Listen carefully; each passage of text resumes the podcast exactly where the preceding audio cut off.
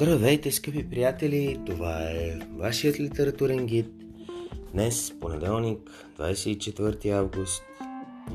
Малко преминахме 7 часа вечерта, но беше един а, прекрасен ден, в който се видях с приятели. Свършихме много работа, така че извинявам се за моето закъснение, но понякога това се налага.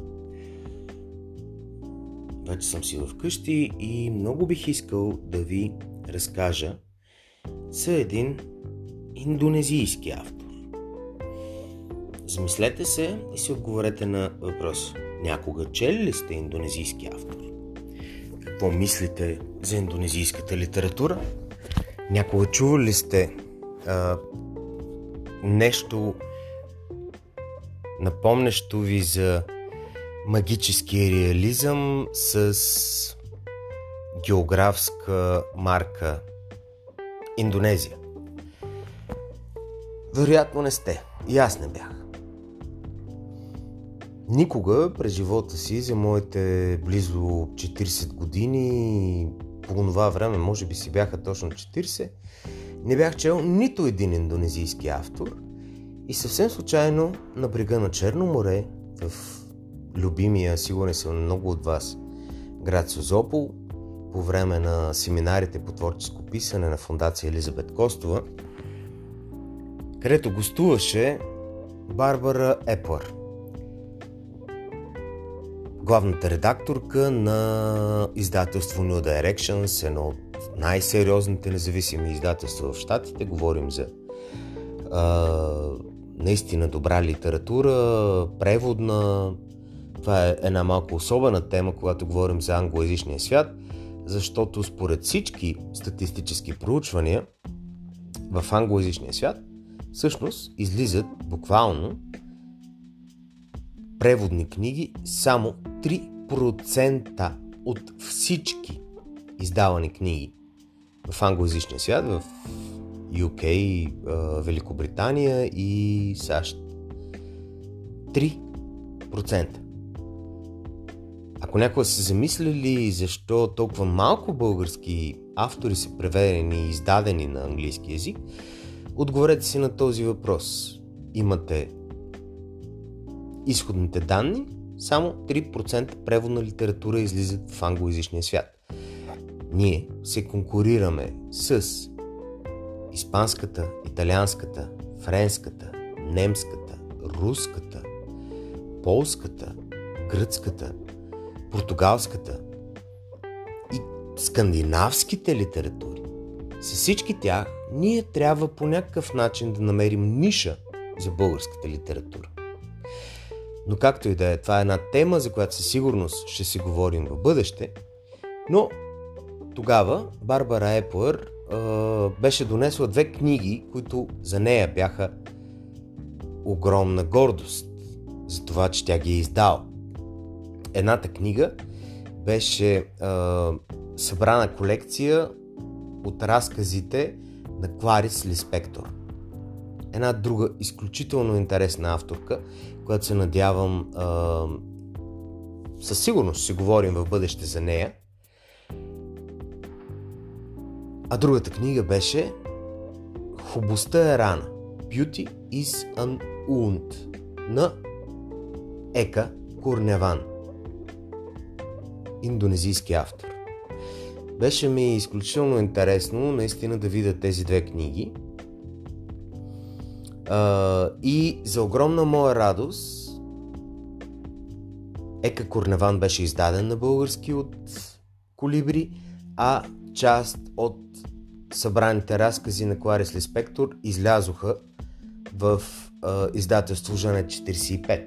Надявам се да можем да прочетем всичко от Кларис Лиспектор а, максимално скоро, защото нейната проза е брилянтна, наистина. Но се върнем към Ека Курневан и Индонезия. Сигурно ще ви прозвучи странно. Индонезия всички а, през последните години в социалните мрежи се шегуват на тема Бали, че сме на Бали, снимайки се пред балите, дали в Добруджа или в Тракия или някъде из България, или просто адски много хора, които наистина се снимат на остров Бали, който е част от Индонезия. Индонезия е една много интересна държава, със сигурност много от вас са запознати, надявам се, с нейната история, с нейното минало, в началото колониално. Тя е била част от Холандия и Холандската колониална империя. След това освободена и години управлявана от е, тоталитарен режим, много сходен до, до нашия, левичарски, да не кажа социалистически, е, начало с Сухарто и всъщност до там се простират нашите познания. Знаем остров Ява, един от най-големите острови в света. И много малко познаваме какво всъщност се случва с хората, които живеят там. Много малко познаваме тяхната психология, техните вярвания, нещата, с които те живеят, начина по който те живеят. Освен, разбира се, хората, които професионално се занимават с, с антропология, културология или куп други такива безсмислени, в кавички, науки. Защото със сигурност Индонезия е една от страните, които а, ни дават най-голяма възможност да се върнем към онези общества, ние ги наричаме първобитни, но всъщност човешки общества, в които човек е изправен срещу един единствен проблем природата, който не е проблем, а е мястото, нещото и смисъла, в който той живее. Много е трудно да си представиш какво всъщност движи един човек от толкова различен край от света винаги, когато си говорим, аз много често а, през всички тези дни, говорейки, а, се зам... и споменавайки различни национални литератури, дали португалската литература, когато си говорихме за Гонсало Тавареш и Фернандо Песоа, или китайската литература, когато си говорихме за Лио Цесин. Когато ние говорим за някаква национална литература, всъщност а, ние слагаме много различни автори под общ знаменател. Със сигурност, огромна част от, от книгите имат нещо, под което да ги обединим. Може би, говоряки за скандинавската литература, защото и това си говорихме, какво е характерно за скандинавската криминална литература, социалния елемент, начина по който те гледат на нещата, на важни теми, не е въпросът просто в криминалния случай, а, а по-скоро в неговата важност и как той касае социалното в а, скандинавското, шведско или норвежко или датско общество. Когато говорим за руската литература, ние несъмнено няма как да излезем от душата. От онази тъска, както казват руснаците, онази тъга, ние го превеждаме като тъга, разбира се, която е необяснима. Всяка една национална литература има характеристики, които са специфични и може би биха могли да бъдат намерени в а, по-голяма част от представителите на тази литература. Понякога, когато си говорим, да кажем, за японската литература, говоря за литература, която е далече от нас и същевременно все пак позната заради многото преводи, които имаме. В никакъв случай не смятам и, и, и това би било безумно да го кажа, че ние познаваме японската литература. Но в България все пак има преводи на класически японски автори през буквално хилядолетията. Автори от 8-9 век, Имаме автори от средновековната японска литература, имаме автори от 19 век, имаме много автори от 20 век и още повече, ако ги броим просто като, като бройка, от съвременни японски автори. Не само Харуки или Рю Мураками, говоря за Йоко Огава, много са наистина. И не, Казу Ишигуро, Нобел лауреат, не е японски автор. Много често правя на грешка, защото Казу Ишигуро е роден в Великобритания, отраснал в Великобритания, завършил Оксфорд. Той е английски автор, въпреки името си Казу Ишигуро. Но а, тук имаме и Кавабата Ясунари, и Генцабуро е много от японската класика на 20 век. Това са Нобел лауреати, разбира се. Да, все пак по някакъв начин познаваме японската литература. Да, тя до голяма степен ни е странна, до голяма степен ни е различна, до голяма степен е а, особена за самите нас. Може би а, автори като Казуо Ишигуро, извинявам се, Казуо Ишигуро, глупости, като Харуки Мураками и Рю Мураками, а, ние ги разбираме доста добре. Но това са двама автори. Рю Мураками пише и на английски, и на японски. Като неговите а, книги на Рю Мураками конкретно, те са жанрови в един особен жанр, който е много граничен между трилъра, хоръра, фантастиката, абсурдизма, на едно такова много особено ниво, което естествено до голяма степен е характерно за западното общество.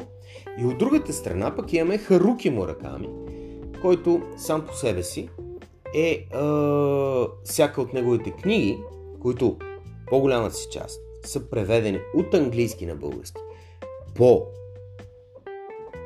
и това го казвам абсолютно отговорно, изричното съгласие на Харуки Мураками те да бъдат преведени от английски, защото самия той, като преводач от английски на японски, авторизира всеки от преводите си от японски на английски, защото той си пише на японски, но той авторизира всеки от преводите си от, английски на, от японски на английски. При това той, а, как да кажа, редактира оригиналите си, за да ги направи по-четими за не само англоязичната, но да го кажем западната аудитория, западна от Япония, защото и Китай е на запад от Япония.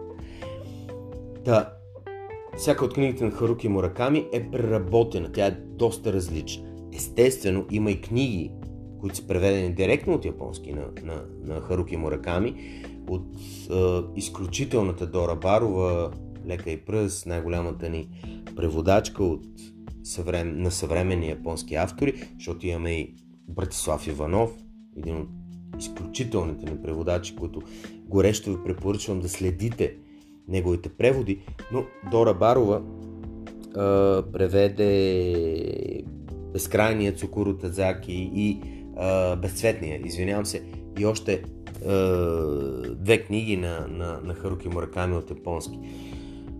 Това е много особено, когато превеждаш такъв тип книга, ако тя не е адаптирана, да го кажем по този начин. От тази гледна точка, когато Барбара Еплър ми говореше за Ека Корневан и индонезийското чудо буквално, защото наистина тази книга спечели много награди в, в САЩ, беше преведена на повече от 30 езика и направи истински фурор в световен мащаб. Аз си мислех, че а, по някакъв начин, може би, Ека Корневан е а, постигнал тази еманципация от чисто индонезийското спрямо това, което би чел и разбрал света. Когато в последствие прочетох а, изцяло книгата, защото я прегледох на английски, беше ми страшно интересно. Но, а, както може би съм ви казвал, аз чета за удоволствие, единствено и само на български, нито на английски, нито на руски, които са двата мои езика, на които чета. Извън българския не, не мога да чета за удоволствие. На тях мога да чета професионално. Но когато прочетох Ека, Ека Корневан на, на, на български, За мен той звучеше перфектно. Абсолютно разбираемо, абсолютно докосващо ме, достигащо до мен и влияещо ми, вдъхновяващо ми, ако ще. Много е, това наистина е много особено.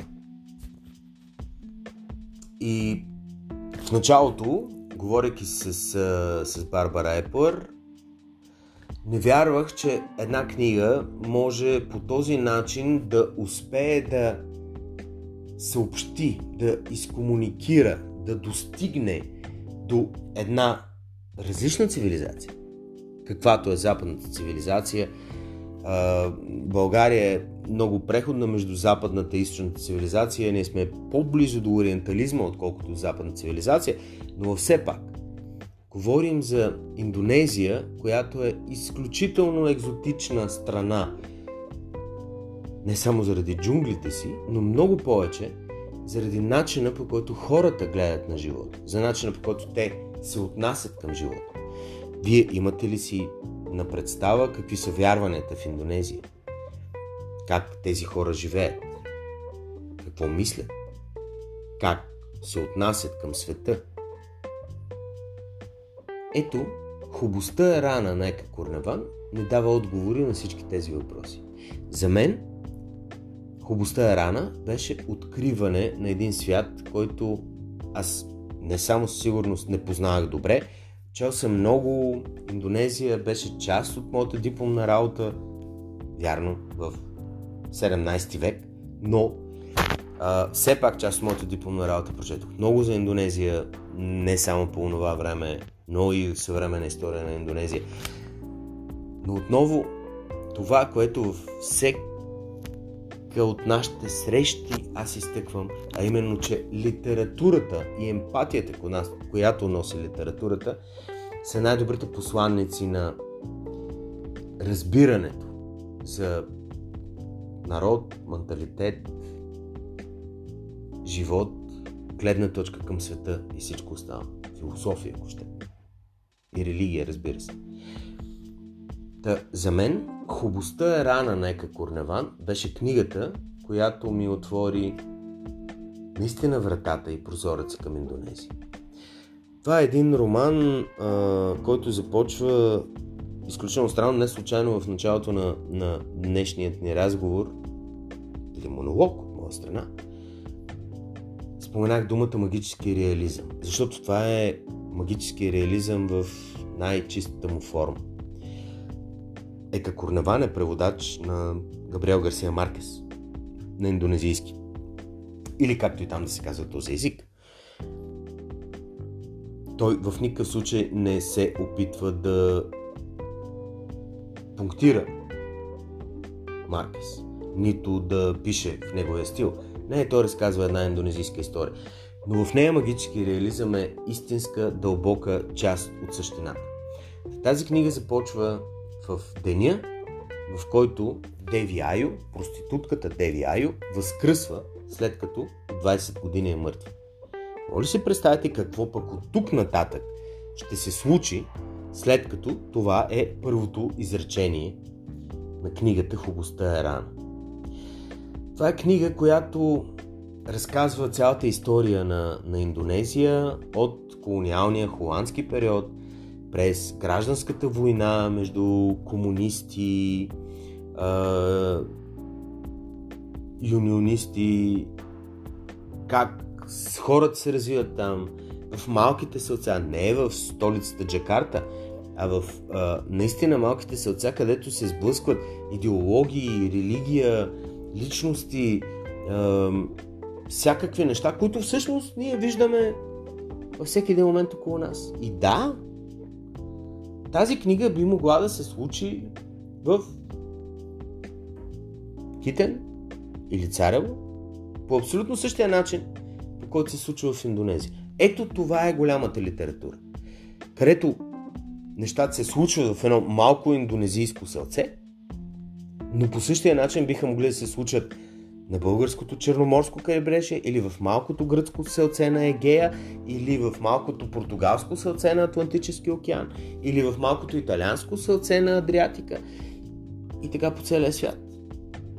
Ето това е универсалността на истинската литература.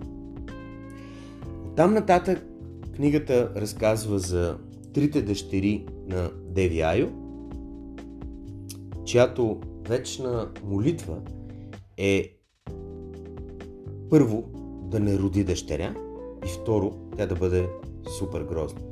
За съжаление с първите две дъщери това не се получава.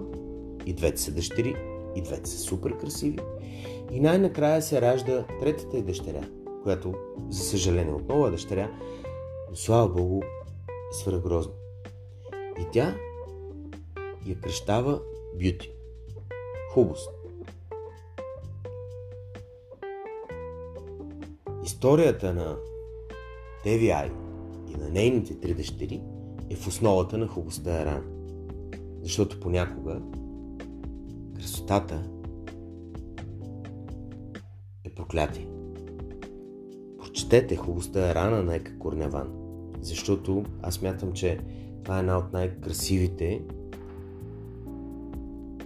много дълбоки, интелигентни, с прекрасен стил книги, с изключителния превод на Надежда Розова, която е направила превода на български език. Една книга, която ни отваря прозорци, врати и други вселени. Една книга, която е важна за всеки човек навсякъде по света. Не за тези родени на остров Ява. Така че, хубостта е рана, нека корневан. Причинете се я, струва си. Обичам ви много. Благодаря ви, че бяхме заедно тази вечер. И четете повече. Вашия литературен гид.